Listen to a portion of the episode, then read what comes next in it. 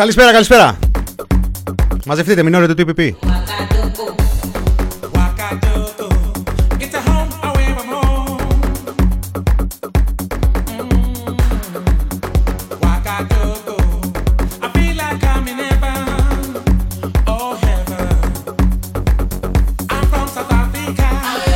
Είναι το ραδιόφωνο του thepressproject.gr. Μηνάς Κωνσταντίνου στο μικρόφωνο. Η μέρα είναι Τετάρτη 17 Μαρτίου 2021.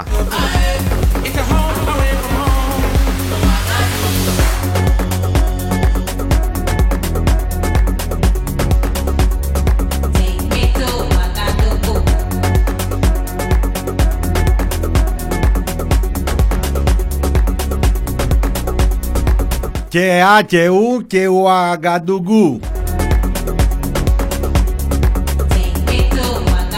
Φίλοι, φίλες, πιπάκια, παπάκια, τομάκια, καλώς ήρθατε. Περάστε, κοπιάστε, φέρτε και τους φίλους, τις φίλες σας εδώ. Το μεσημέρι αυτής της Τετάρτης.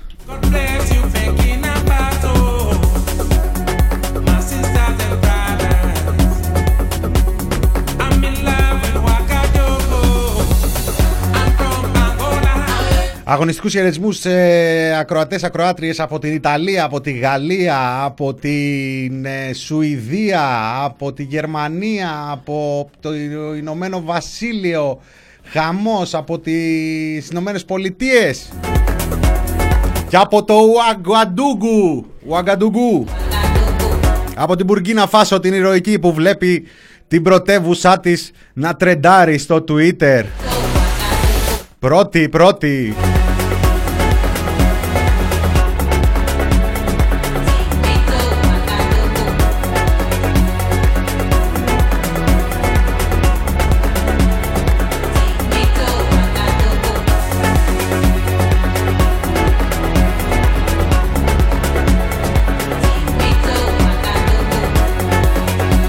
Βέβαια η ελληνική καλλιτεχνική σκηνή τα έχει πει πολύ νωρίτερα, λίγο παραφρασμένα, αλλά ουσιαστικά ήξερε ο Χαρικλήν ακριβώς που να κεντράρει.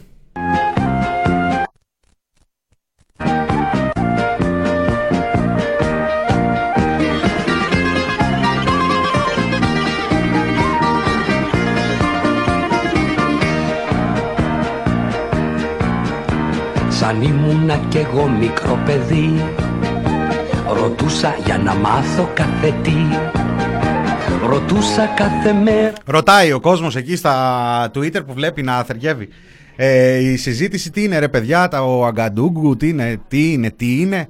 Λοιπόν, αυτό είναι το ένα θέμα που έτσι κατά κάποιο τρόπο βρέθηκε να απασχολεί τον κόσμο, τους χρήστες του διαδικτύου, των κοινωνικών δικτύων, του μόνου ουσιαστικά τόπου συζήτησης εδώ και πάρα πολύ καιρό, με ένα lockdown παρατεταμένο που παρατείνεται.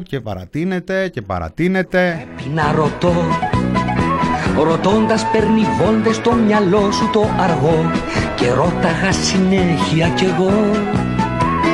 Πώς και πού και ποιος και πότε κι όταν και γιατί, και μου λέγα τραβώντας μου ταυτί. Ουκακαγκούμ μπουμ γιλ καπακούμ γλι κακάου αουγκιγγι αουγκιγγιλ πακαλακαου κακάου ουκακαγκούμ μπουμ γιλ κακακούμ γλι κακάου. Σήμερα μια μέρα όπου μάθαμε πριν από λίγη ώρα ότι ο Ερυθρός Σταυρός κλείνει, εκενώνεται εκτάκτος και ταχαίως, γιατί μετατρέπεται σε νοσοκομείο μόνο για περιστατικά COVID. Ο Βασίλης ο Κικίλιας θα κάνει ανακοινώσεις, λέει, το απόγευμα. Κρεμόμαστε από τα χείλη του. Γιατί να τη βολεύω συνεχώς με δανεικά, και εκείνος μα πάντως φιλικά. Ουγκαγκαγκούμ μπουμ γιλ καπακούμ μπιλ γκαγκαμ αουγκιγγι αουγκιγγιλ μπακαλακαουγκαγκαμ ουγκαγκαγκούμ μπουμ γιλ καπακούμ μπιλ γκαγκαμ αουγκιγγι αουγκιγγιλ μπακαλακαουγκαγκαμ.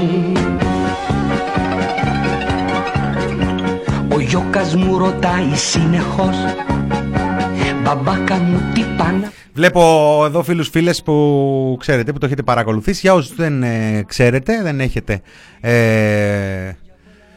ακούσει, μάλλον πρέπει να βάλουμε μια σειρά μάλλον σε αυτή την εκπομπή. Γιατί είπαμε ότι έχουμε μια ζωφερή, μια ασφικτική κατάσταση στο ΕΣΥ, με αναφορές εδώ και αρκετές ημέρες για διαλογή, ακόμα και για διαλογή ασθενών. Υποεδίνει ο κύριος Γιαννακός πριν από λίγη ώρα, ενημέρωσε τον τύπο ότι μετατρέπεται ο Ερυθρός Σταυρός σε μόνο COVID νοσοκομείο. Εκενώνεται από άλλα περιστατικά. Εδώ και αρκετές εβδομάδες εκενώνονται πλήθος κλινικών και τμήματων νοσοκομείων. Κλείνουν, έχουν κλείσει τα τακτικά χειρουργεία έτσι κι αλλιώς εδώ και πάρα πολύ καιρό. Μια κατάσταση που δεν μοιάζει καθόλου με ένα κράτος προετοιμασμένο να αντιμετωπίσει ένα τρίτο κύμα. Ένα τρίτο κύμα στο οποίο μακάρι σήμερα να είμαστε στην κορύφωση, μακάρι σήμερα να είμαστε στο σημείο εκείνο όπου έπειτα θα αρχίσει η αποκλιμάκωση. Δεν υπάρχουν τέτοια δείγματα, δεν είμαστε ειδικοί, δεν είμαστε στατιστικολόγοι, αλλά τα νούμερα δείχνουν ότι έχουμε ακόμα αρκετές ημέρες. Σήμερα οι διαρροές μιλάνε για πάνω από 3.000 κρούσματα. Και αν σήμερα υπάρχουν 3.000 κρούσματα, πάει να πει ότι σε 10 με 15 μέρες θα δούμε τι αντίκτυπο θα έχει αυτό στους ασθενείς, πόσος κόσμος θα χρειαστεί να διασωληνωθεί, πόσος κόσμος θα εισαχθεί χωρίς χειρότερες προεκτάσεις και πόσο βαθιά θα μπούμε σε αυτή την κατάσταση.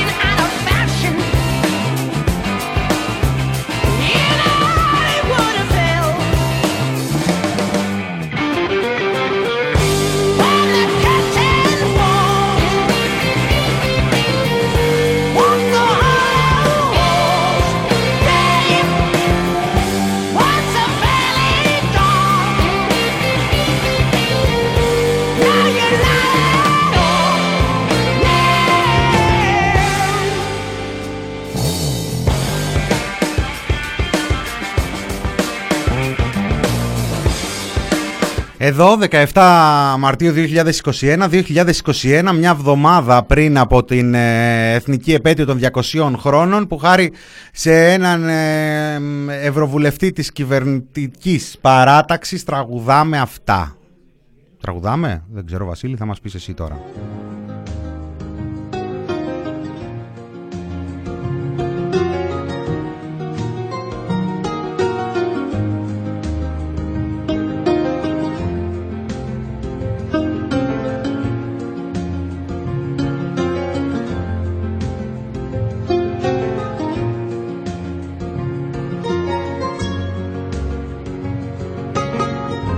Ροδίζει ο ήλιος το πρωί και κρύβονται τα αστέρια. Στον ουρανό λαμποκοπούν κάτασπρα περιστέρια. Μοσχοβολάει η Γεσενή, βασιλικός και διόσμος, μες στη δροσιά του πρωινού. Όμορφος που είναι ο κόσμος. Μα εγώ το φως του πρωινού ποτέ μου δεν το είδα. Πολλιά δεν είδα να πετούν σαν Έλληνα τα αστέρια. Δεν μίλησα τώρα σε μη, δεν ξέρω το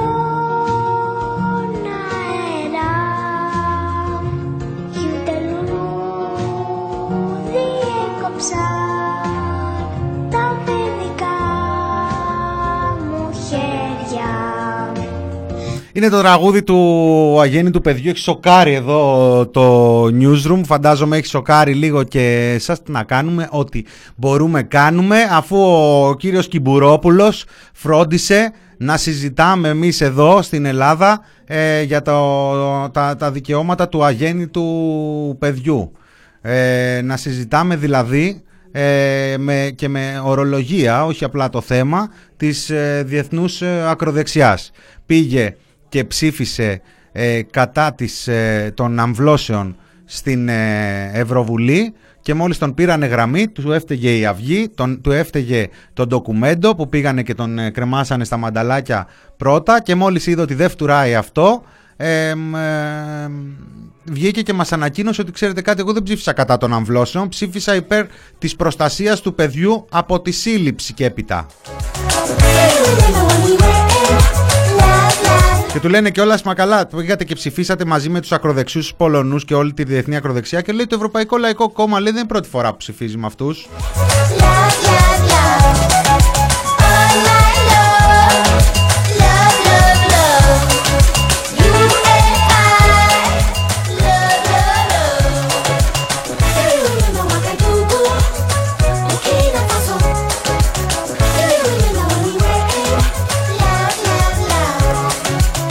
Παρερμηνεύτηκε η θέση του ανθρώπου. Καταντάει κάπου λίγο αηδία αυτό το πράγμα. Αυτή η μόνιμη θυματοποίηση και διαμαρτυρία για στοχοποίηση σε πολιτικότατη κριτική είναι λίγο, δεν ξέρω, δεν θέλω να μπω σε ταμπέλες, δεν θέλω να μπω σε ανοίγματα. Καταλαβαίνω, φυσικά ο κάθε άνθρωπος μπορεί να έχει το δικαίωμα στην άποψή του, όπως έχουν δικαίωμα και οι άλλοι άνθρωποι να εκφράσουν την άποψή τους επί των απόψεων αυτών, ειδικά εάν αυτός ο άνθρωπος είναι πολιτικός, κάποιος πολιτικός, κάποιος άνθρωπος που ασκεί δημοσιολόγο, ένας ευρωβουλευτής. Το παιδάκι που ακούσαμε δεν ήταν αγέννητο παιδάκι, κανένα αγέννητο παιδάκι δεν κακοποιήθηκε για το τραγούδι αυτό, παρότι ήταν παράφωνο. Ήταν ένα κανονικό γεννημένο παιδάκι που, αν κρίνω από το βίντεο εκεί από ένα κανάλι της εκκλησίας, πρέπει να είναι περίπου 50 χρονών τώρα, γιατί πριν από 50 χρόνια τα συζητάγανε αυτά.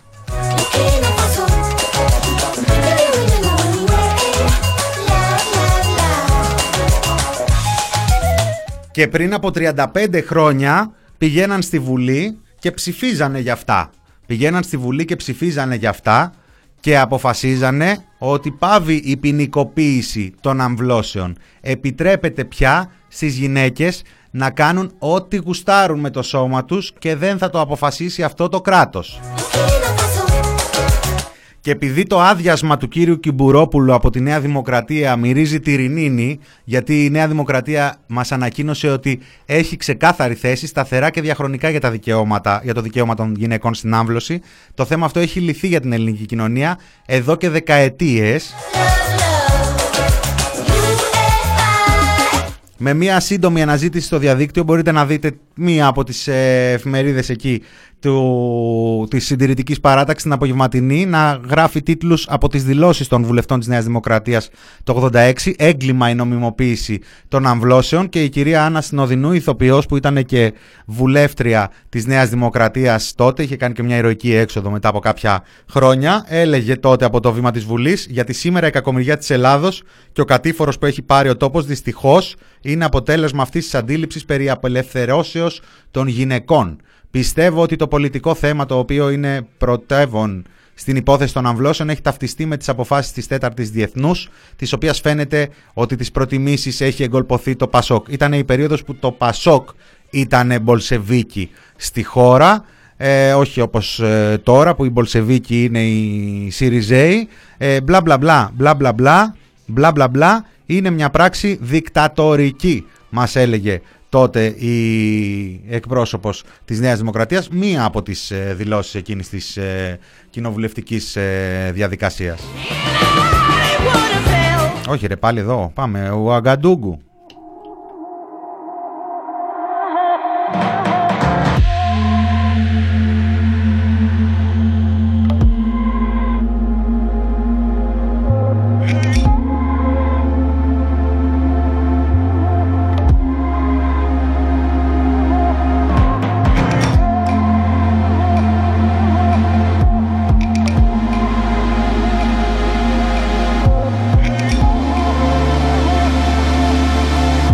HN μου δεν είπα παράφωνο το παιδάκι. Παράφωνο λέω τον ενήλικα στην πια το παιδάκι που τραγούδαγε προηγουμένως. Δεν κοροϊδέψα κανένα παιδάκι. Λοιπόν, το ζήσαμε και αυτό με τον κύριο Κυμπουρόπουλο. Κυρίως ζήσαμε την Νέα Δημοκρατία να μας λέει εδώ ότι τα έχει λύσει αυτά τα θέματα εδώ και πάρα πολύ καιρό. Αυτό ήταν λόγος για πολύ κόσμο να σκεφτεί ότι δεν ξέρω, έχει εκλογικές προθέσεις η Νέα Δημοκρατία για να διάζει τόσο έντονα το συντηρητικό της κοινό. Δεν ξέρω, μήπως να υποστηρίξουμε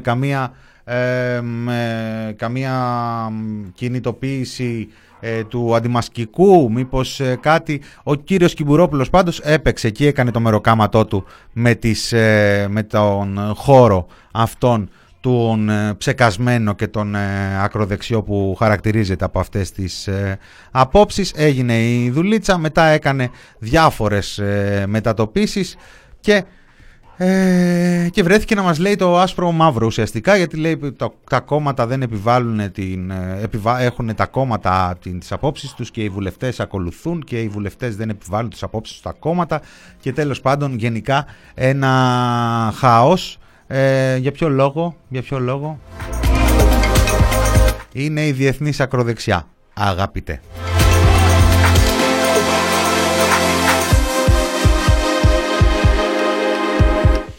Και προς το βράδυ εχτες και σήμερα όλη μέρα μέχρι τώρα έχει βρεθεί πάνω της επικαιρότητας με δηλώσεις, με tweets, με αναφορές, με status, με χαμό.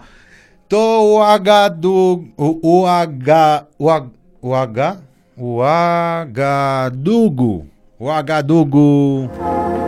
Θα ακούει κανένας άνθρωπος τώρα που δεν έχει ιδέα. Θα λέει τι έχει πάθει αυτός τώρα. Τράγκα πάθαινε άλλες φορές. Εγκεφαλικό πάθαινε τώρα πάνω στο μικρόφωνο. Κάτσαμε κι εμείς. Δεχτήκαμε αρκετά μηνύματα, η αλήθεια είναι, και κάποια συγκεκριμένα έτσι και πολύ ενδιαφέροντα, ότι έχουν ενδιαφέρον τα post του Πρωθυπουργού. Κάτσαμε και τα σκαλίσαμε και τέτοιο πράγμα δεν έχω ξαναδεί. Έχω δει μόνο στον Ομπάμα. Νομίζω μόνο ο Ομπάμα είχε καταφέρει να συγκινεί τόσο μεγάλα ακροατήρια. Ενδεικτικά ο Χαρό από το Ιράκ, ο Τσί από το Λάγος, ο Κλοντιάν από το Ελμπασάν, ο Μιρσάντα από το Αζερμπαϊτζάν, η Γκέντσι είναι τελικά, έκανα λάθος εγώ στο φίλο, από την Αλβανία, ο Μουχάμαντα από το Καράτσι του Πακιστάν, η Ρίστε από τη Βόρεια Μακεδονία, ο Μπάμπα από τη Φραγκφούρτη, ο Εσωτέρικ Νους από την Ισπανία, ο Γιασίν από την Καζαμπλάνκα, ο Κάζι από το Λαξιμπούρ, του Σιταγκόγκ του Μπαγκλαντές και ο Μαρτίν από το Ουαγκαντουγκού. Τι κοινό έχουν όλοι αυτοί?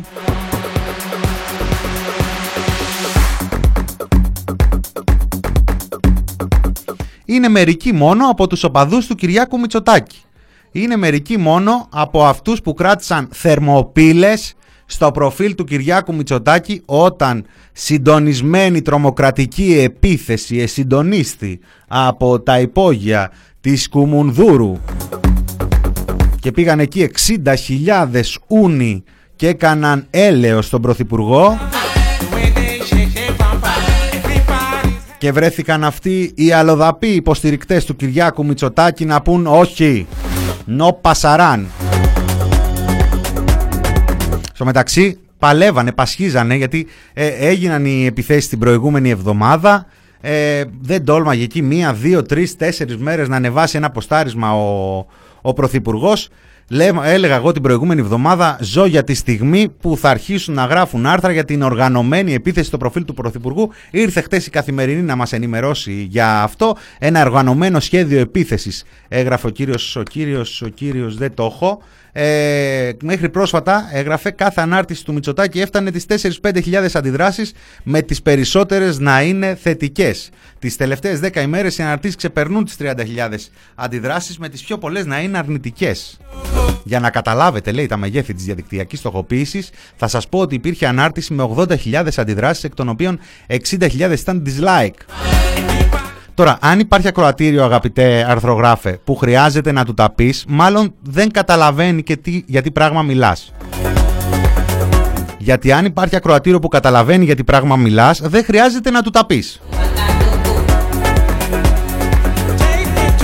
Αλλά τι να λέμε τώρα, τέλος πάντων, αντί για οργανωμένη επίθεση dislikes, διαπιστώσαμε ότι υπήρξε οργανωμένη επίθεση φιλίας. Likes, άλλο δαπά, likes, διεθνή likes για τον πρωθυπουργό μας. Η πλάκα είναι που λένε και οι ίδιοι. Έφταναν οι αναρτήσεις του 4 με 5.000, οι πιο πολλές θετικές. Τα likes του πρωθυπουργού ήταν 11.000. Και θα πεις τώρα πριν πάμε σε μουσικό διάλειμμα, καλά, είστε σοβαροί? Είναι δυνατόν να καθόμαστε σήμερα που καίγεται, ο κόλος μας καίγεται, να συζητάμε για το πόσα likes έχει ο πρωθυπουργός και από πού τα παίρνει?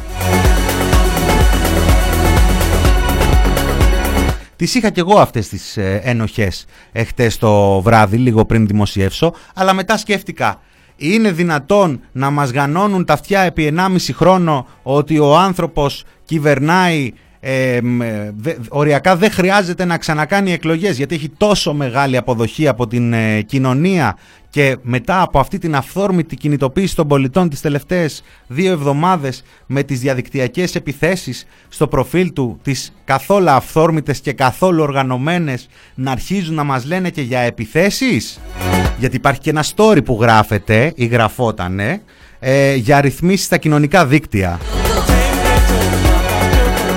Και λέω, όχι, η ντροπή δεν είναι δική μας, η ντροπή είναι δική τους, του πρωθυπουργού, του επιτελείου του και όσων υποστηρίζουν αυτές τις κινήσεις. Και για να λέμε και την αλήθεια, όταν ξεκινάς το Μάρτιο με λογοκρισία στα κοινωνικά δίκτυα και μετά και με διαρροές για περαιτέρω περιορισμό των κοινωνικών δικτύων και μέχρι τα μέσα του Μαρτίου κοντεύεις να κλείσεις τα δικά σου προφίλ, όσο να το πεις, αξίζει μία αναφορά. Μουσική, τραγουδάκι, Phaser, δυνάμεις κατά στολής, και επιστρέφουμε σε λίγα λεπτά με την υπόλοιπη επικαιρότητα.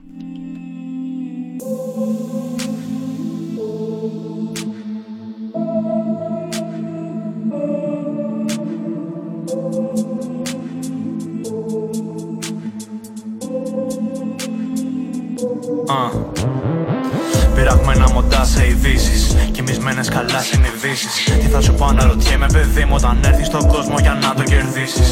Όχι άλλος, εγώ αυτοπροσώπος. Θα σε βγάλω στο φως από το σκότος. Να μην γίνεις ο επόμενος στόχος που θα τραβήξεις σκανδάλιο νόμος. Πρώτα στην πόλη τη βρωμάει και τους λέω, κοινωνία αυτό που ζω και αναπνέω.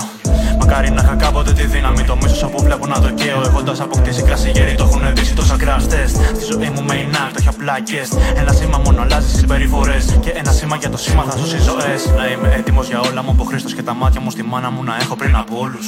Μακάρι να μπορούσα να κόψω, μα είναι αδύνατο ποιο σέρμα διαχωρίζει τους ανθρώπους.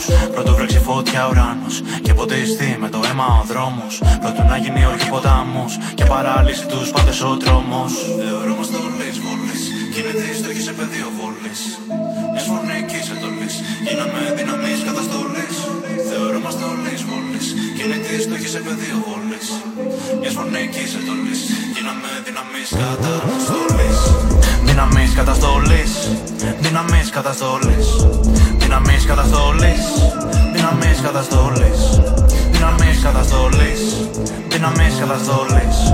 Δυναμής καταστολής, δυναμής καταστολής. Η ζωή μου στο φάσμα του ήχου, τα χέρια μου σπάνε το φράγμα του στίχου. Υπήρξε ένα θύμα από σόλη του ύπνου, με προδοσίες σαν του μυστικού δείπνου. Επιθέσεις φυσικά για ασφάλεια, τσακωμοί διχασμοί για ενότητα. Δεν κοιτάνε ποτέ μες στα μάτια και γίνονται μέρες και νύχτες επώδυνα. Μπαλακλάβες και μαύρες κουκούλες, μια σπίθα και οι δρόμοι όλοι ζούγκλες. Στον αέρα πολλές πεταλούδες, μια ομίχλη χημική που φαίνονται μόνο φιγούρες. Κρατώ υψωμένη μπουνιά, κι ας μείνω τα πει με κουπλέ και κουπλέ. Λένε ντροπή δεν είναι κάμια δουλειά, παρά μόνο αυτή που σε τυμμένο στα μπλε.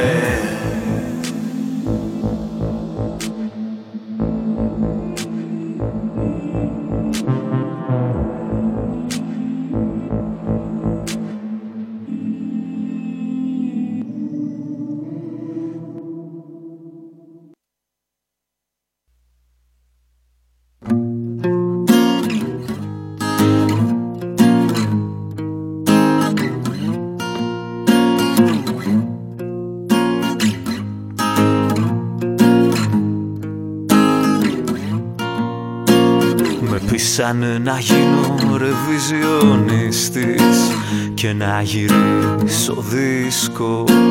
Θα έρθει όμως καιρός που κι εσύ θε να πίστης πως έτσι δεν τη βρίσκω.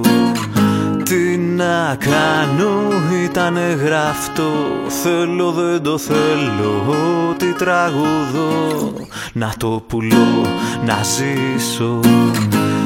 Όταν πάω στον παραγωγό πρέπει να βολέψω, έτσι το γραφτό, να του γυαλίσει για να το πουλήσει, να έχει σαλέπι για να σας άρεσει, να έχει θέμα με έρωτα και αίμα, να είναι λόγια, λόγια κομπολόγια, να σας καλώ καρδίσω για να σας γαλουχίσω. Κι από χρέο συναδελφικό να χαμογελάω στο κοινό, να τους αλεύω για να το μερεύω, να τους φυρίζω, να τον ανουρίζω, να το φουντώνω, να το ξεφουσκώνω και στην κομμούνα να είμαι οπορτούνα για να σας εκτονώνω με πλαίσιο το νόμο.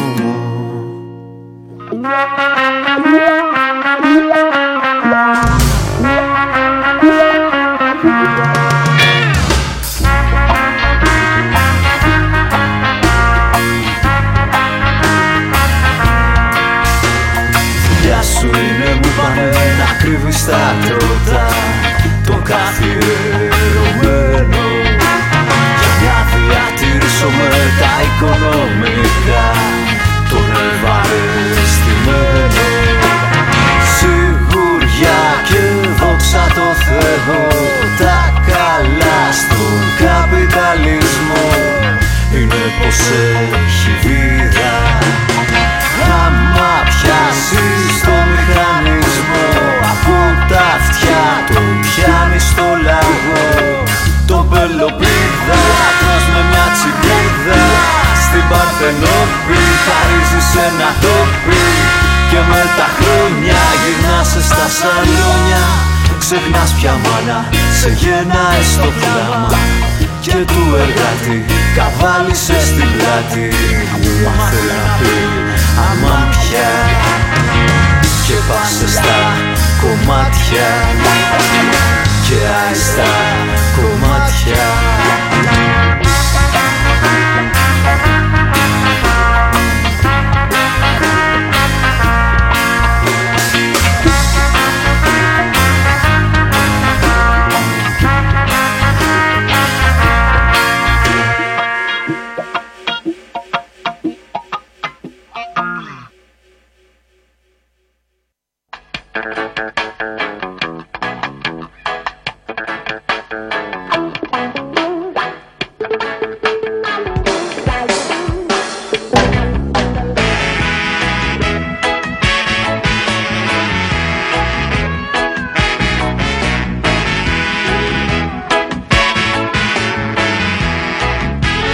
Μινόρε του TPP, ραδιόφωνο του thepressproject.gr, Μηνάς Κωνσταντίνου στο μικρόφωνο.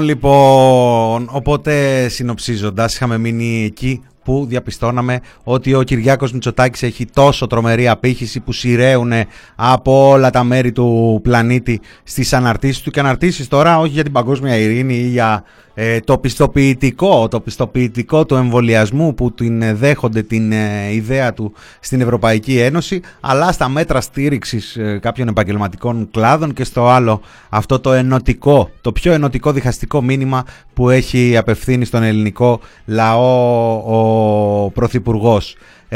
Και σήμερα βγαίνει στο βήμα της Βουλής ο αντιπρόεδρός του, ο ειδικός, με 70% fake followers, ψεύτικους λογαριασμούς να τον ακολουθούν, για να μας πει αυτό. Έχει παρασύρει το Twitter και το Facebook, πληρώνεται αυτό τα μπούτσα λεγόμενα, τα μπούτσα λεγόμενα τους ψεύτικους λογαριασμούς σε αυτό το βόθρο που έχετε αποφασίσει να κάνετε την Ελλάδα να χτυπήσετε την κυβέρνηση Μητσοτάκη. Ντροπή σας!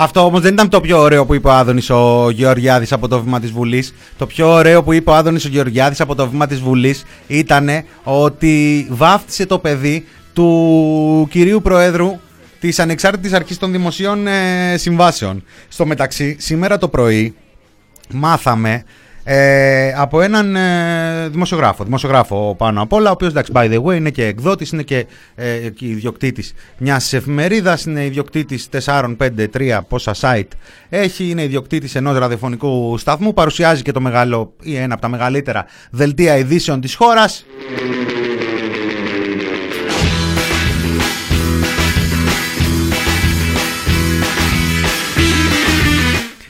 Και άκου τώρα να δεις, αυτός ο άνθρωπος που λέγανε σε άλλες υποθέσεις τώρα ότι έκανε τον μεσάζοντα εκεί μεταξύ υπουργείων, αλλά είναι άδικες αναφορές και ψευδείς και ούτω καθεξής, μπήκε μεσάζοντας για να συζητήσει δημόσια ο ένας υπουργός με τον άλλον υφυπουργό. Βγήκε ο Άδωνης και είπε: πήραμε ειδική άδεια και όποιος θέλει μπορεί να πάρει ειδική άδεια για να βαφτίσει. Και δεν ξέρω κι εγώ σε τελική ανάλυση, μην μου σκοτίζετε τα σηκώτια, ξέρει η οικογένεια και ρωτήστε. Και λέει ο Νίκος ο Χατζηνικολάου, μίλησα, λέει, με τον κύριο Χαρδαλιά και μου είπε δεν υπάρχει ειδική άδεια, ειδική εξαίρεση πήρε η οικογένεια, όπως έχουν πάρει, λέει, και άλλες οικογένειες, γιατί μια οικογένεια, ας πούμε, πήρε άδεια να βαφτίσει διότι η γιαγιά ήτανε του θανατά και ήθελε να προλάβει να δει το εγγονάκι βαφτισμένο και μπράβο και πάρα πολύ καλά κάνανε. Μια άλλη οικογένεια ήθελε να βαφτίσει το παιδί άμεσα γιατί θα φεύγανε στο εξωτερικό μετανάστες και θέλανε να βαφτιστεί σε Ορθόδοξη Εκκλησία, μπράβο τους και αυτούς, πάρα πολύ καλά έκαναν. Και μια τέτοια άδεια πήρε και η οικογένεια της οποίας το παιδί βάφτισε ο Άδωνης ο Γεωργιάδης, που δεν έχει κάποια σχέση με τις άλλες υποθέσεις.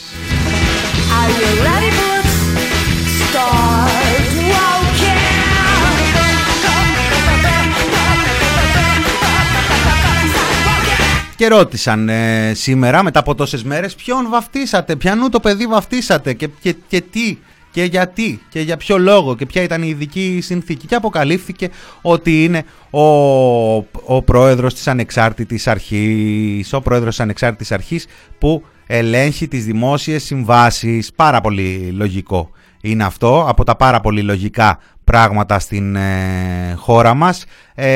Δεν ξέρω εάν όλο αυτό είχε στόχο να τραβήξει λίγο βαβούρα πάνω του από το τροχαίο έξω από την Βουλή με την εμπλοκή του αυτοκινήτου του υπηρεσιακού της κυρίας Ντόρας Μπακογιάννη, αλλά ο Άδωνης αυτές τις μέρες έχει καταφέρει να πάρει το προσωνύμιο του νονού που κάτι μου λέει ότι τόσο πολύ ήθελε.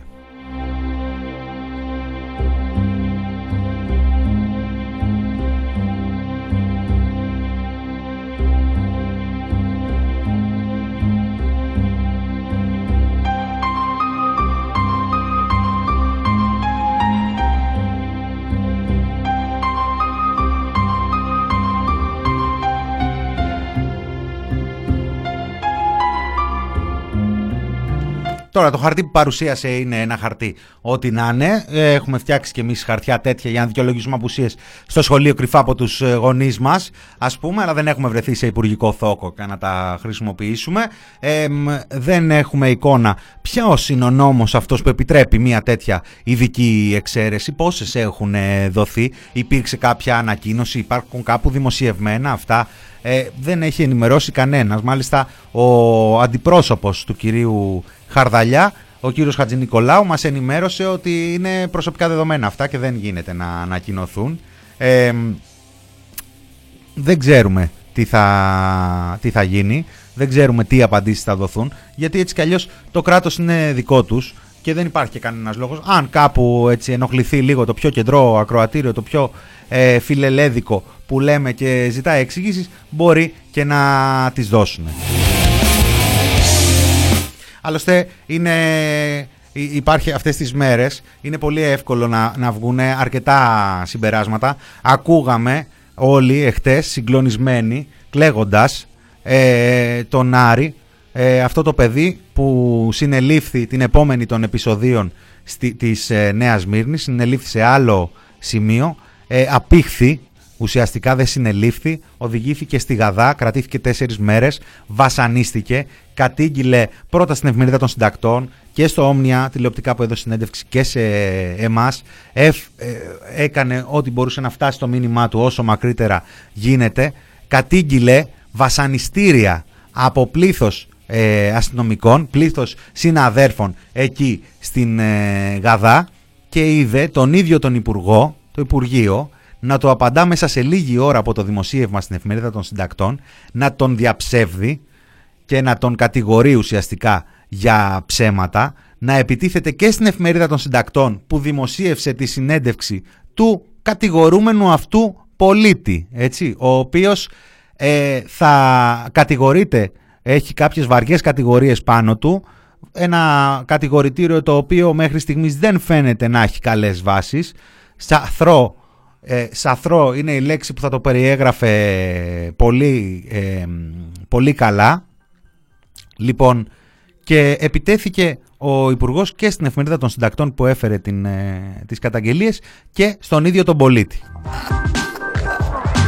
Ελάτε νοερά να πάμε λίγες εβδομάδες πίσω, όταν την ημέρα που ο Λιγνάδης κατέθεται στον εισαγγελέα, στον ανακριτή, την ημέρα που κατέθεται στον ανακριτή, ο Πρωθυπουργός με δική του πρωτοβουλία είχε φροντίσει να συγκαλέσει ολομέλεια τάχα μου για να συζητηθεί ο εκχυδαϊσμός του δημοσίου λόγου, για να πει από βήματος Βουλής, την ώρα που ο ανακριτής έκρινε τον κατηγορούμενο, να απολογηθεί γιατί η υπουργός του τον είπε επικίνδυνο και παραβίασε τάχα μου το τεκμήριο της αθωότητάς του. Ενός ανθρώπου με πλήθος επωνύμων, μηνύσεων και καταγγελιών σε βάρος του για βιασμό ανηλίκων, με την πρώτη του υπόθεση το 1984. Από τη μία λοιπόν, ένας κατηγορούμενος, τον οποίο κάποιο στέλεχος της κυβέρνησης τολμάει, δεν ήταν και επίδειξη θάρρους, να σώσει το ποπό της. Ήθελε η κυρία Μενδώνη, όταν τον χαρακτήριζε επικίνδυνο, να υπερθεματίσει για να πει εγώ δεν έχω σχέση με αυτά. Τον χαρακτήρισε η κυρία Μενδώνη επικίνδυνο και πέσαν λυτοί και δεμένοι να απολογηθούν για την παραβίαση του τεκμηρίου της αθωότητας. Και από την άλλη έναν πολίτη, ο οποίος καταγγέλει ότι απήχθη, ότι με διαδικασίες και πράξεις που όχι απλά δεν τιμούν ένα δυτικό ευνομούμενο κράτος, αλλά οι περισσότερες από αυτές είναι και παράνομες, βασανίστηκε, ξυλοκοπήθηκε άγρια, και όταν αυτά βγήκε δημόσια και τα κατήγγειλε, αντί να βγουν οι αρμόδιες υπηρεσίες και να πούν λάβαμε την καταγγελία, θα διερευνήσουμε έρευνα και θα απαντήσουμε, δεν κάνανε ούτε αυτό για τα μάτια του κόσμου. Αυτοί τώρα είναι πολίτες του ίδιου κράτους, με τα ίδια δικαιώματα, ίσοι απέναντι στον νόμο.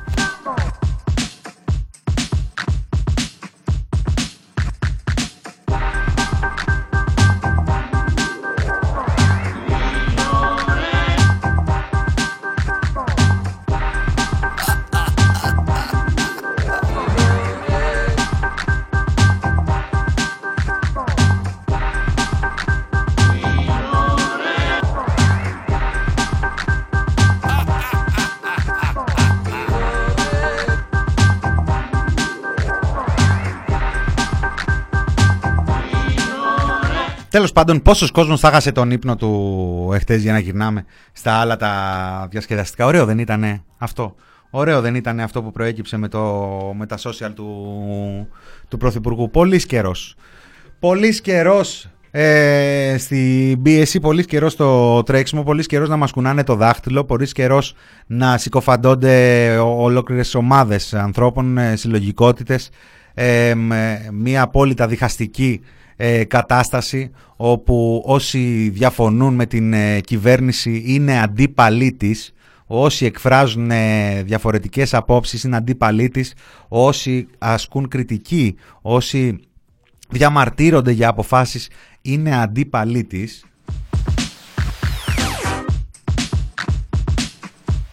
Και δεν φτάνει που έχουν όλα τα τηλεοπτικά και τα ραδιοφωνικά και τα έντυπα και σχεδόν όλα τα ηλεκτρονικά μέσα δικά τους, τα μεγάλα μέσα ενημέρωσης,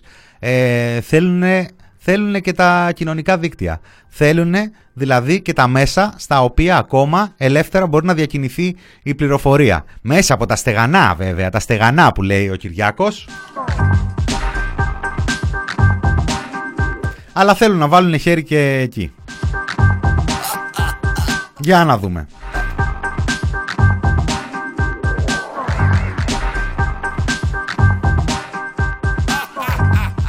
Και όπως μου λέει και ο Νόης, ναι, όχι απλά αντίπαλοι, ΣΥΡΙΖΑ με το ζόρι. ΣΥΡΙΖΑ. Τέτοια εξυπηρέτηση στην αντιπολίτευση δεν ξέρω. Είναι βλακεία, αστοχία.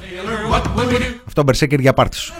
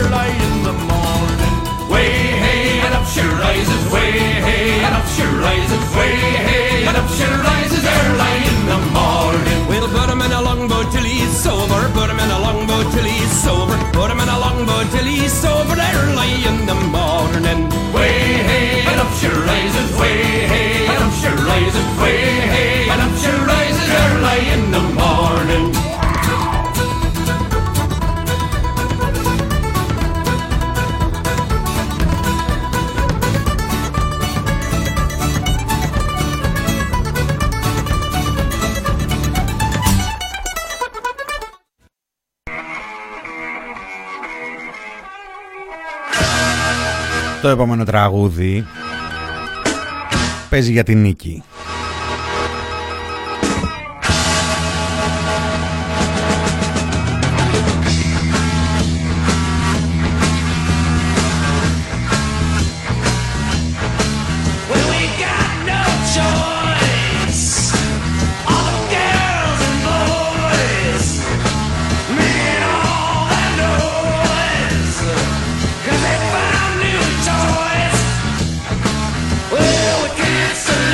Την Νίκη την Κεραμέως.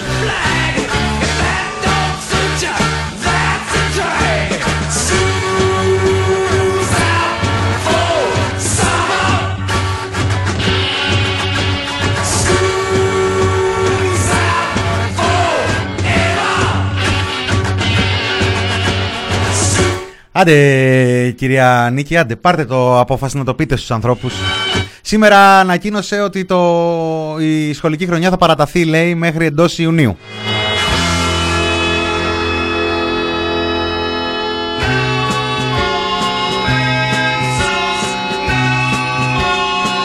Για 2 εβδομάδες είχε πει πριν από λίγο καιρό η κυρία Μακρύ, η κυρία Ζέτα Μακρύ, που είναι υφυπουργός παιδείας. Για 2 εβδομάδες είχε πει ότι θα παραταθεί το σχολικό έτος. Σήμερα επιβεβαίωσε η Νίκη Κεραμέως ότι θα πάρει παράταση. Θα φτάσει, λέει, μέχρι εντός Ιουνίου. Θα διεξαχθούν κανονικά οι πανελλαδικές τον Ιούνιο, όπως πέρυσι.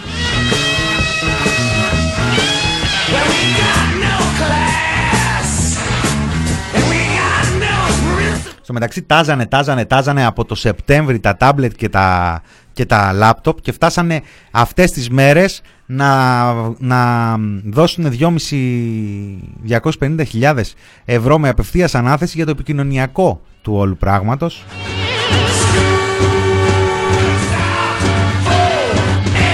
Θα μου πεις τι είναι τα 250.000 ευρώ μπρος στα 3 εκατομμύρια που δίνει το Υπουργείο Εσωτερικών ο Στέλιος Πέτσας και ο Μάκης Βορίδης για τον απόδημο ελληνισμό για τις εκλογές. Δεν ξέρω αν ο απόδημος ελληνισμός είναι από το Ουαγκαντουγκού. Θα πάει, θα το μάθω ρε παιδάκι. Όπως λέει και μια ψυχή, δεν έχω αγοράσει και μπότσα από το Ουαγκαντουγκού για να το ξέρω. Καλά, για να είμαστε και δίκαιοι, μπορεί ούτε ο Πρωθυπουργός να αγοράσει. Δεν ξέρεις. Είναι ρε παιδί μου μερικοί άνθρωποι που έχουν μια εξωτική παρουσία. Καταφέρνουν και συγκινούν τα πλήθη, καταφέρνουν και κινητοποιούν τις μάζες. Γιατί να αποκλείσουμε το ενδεχόμενο να είναι και ο Πρωθυπουργός μας ένα τέτοιο μέγεθος.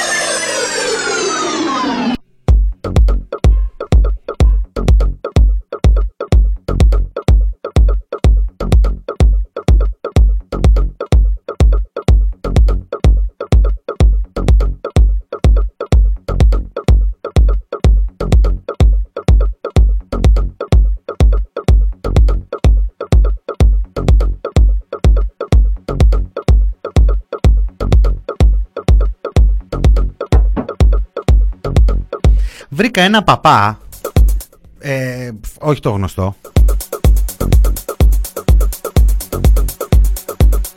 έτσι επειδή συζητάγαμε χτες ότι ρε παιδί μου μήπως ο Άδωνης ο Γεωργιάδης το έκανε αυτό, εντάξει θα φάει το hating αλλά να δείξει και τι καλός χριστιανός που είναι. Ακούστε εδώ ένα παπά χτες.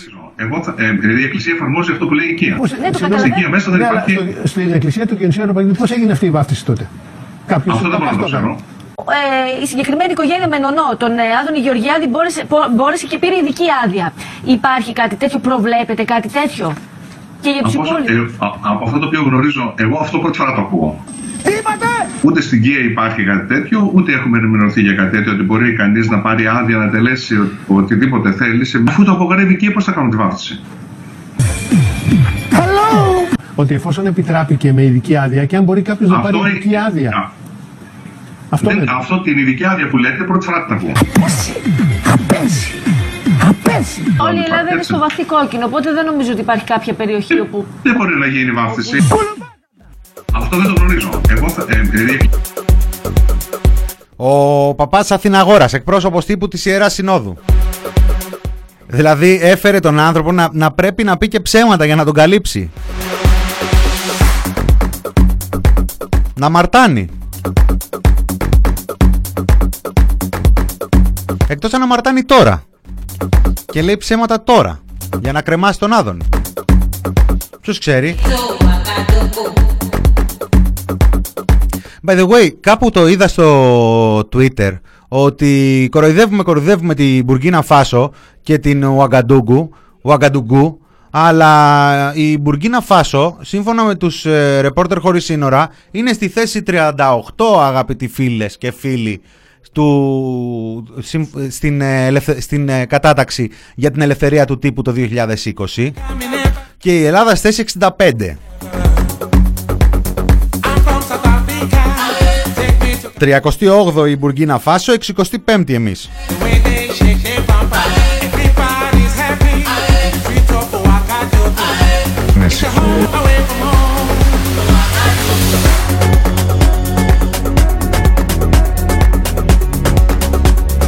Κοίτα που μου είχαν στείλει και ένα Χατζη Νικολάου και θα τον ακούγαμε, αλλά δεν θα τον ακούσουμε.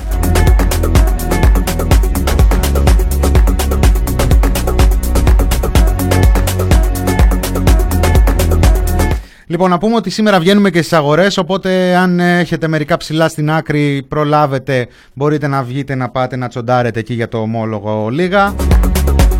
Επίσης μια χαρά προχωράνε οι διερευνητικές επαφές Ελλάδας-Τουρκίας. Πάρα πολύ καλά πάνε τα πράγματα. Ό,τι πιο φυσιολογικό, μια χώρα υποπίεση ασφυκτική από την γείτονα να κάθεται στο τραπέζι και να συζητάει ελεύθερα.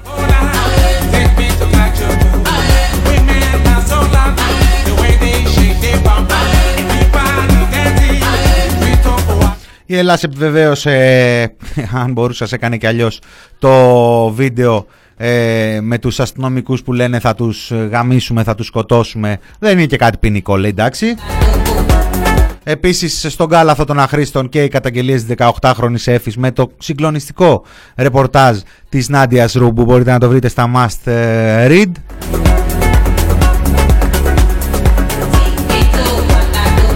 Δεν έγινε τίποτα, προχωράμε, λέει η αστυνομία.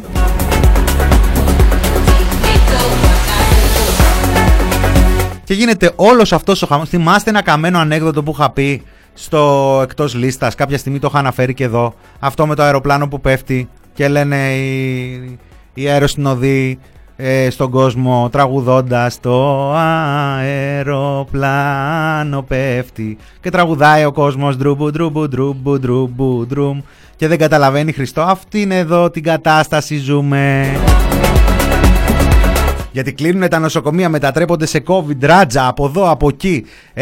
Όπου να είναι, θα έχουμε και τα υπαίθρια αυτά που είχαμε δει στη Θεσσαλονίκη. Και τον Κικίλια τον ρωτάνε τι θα κάνει με τις ιδιωτικές και σφυρίζει αδιάφορα ή δεν σφυρίζει καν. Ο Σταϊκούρας με το σκυλακάκι είναι σε φάση. Παιδιά, δεν υπάρχουν λεφτά άλλα. Δεν υπάρχουν. Είναι τα τελευταία αυτά που δώσαμε. Οι διερευνητικές, όπως είπαμε, πάνε πάρα πολύ καλά. Υπό όρους ελευθερίας και αντικειμενικότητας συζητάμε με τους γείτονες. Θα τα δούμε αυτά πώς θα εξελιχθούν.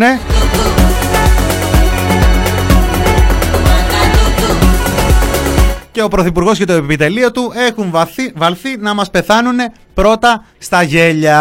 Έτσι, κανονικά και με τον νόμο, έχουμε μια κυβέρνηση τσαρλατάνων, γελοτοποιών, οι οποίοι μας κρατούν απασχολημένους, distraction λέγεται αυτό στα αγγλικά, μία με τη φάπα και την κλωμπιά από τον αστυνομικό, μία με τη μία βλακεία του ενός, μία με την άλλη βλακεία του αλουνού και η χώρα καίγεται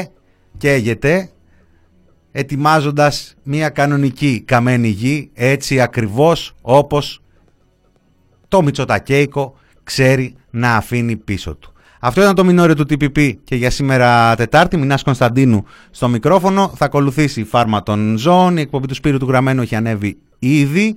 Μπορείτε να τη βρείτε. Επίσης είχαμε χτες και νόστιμους. Αν τους χάσατε είναι απολαυστικοί. Και θα τα ξαναπούμε αύριο. Σας χαιρετώ. Να προσέχετε και καλή δύναμη.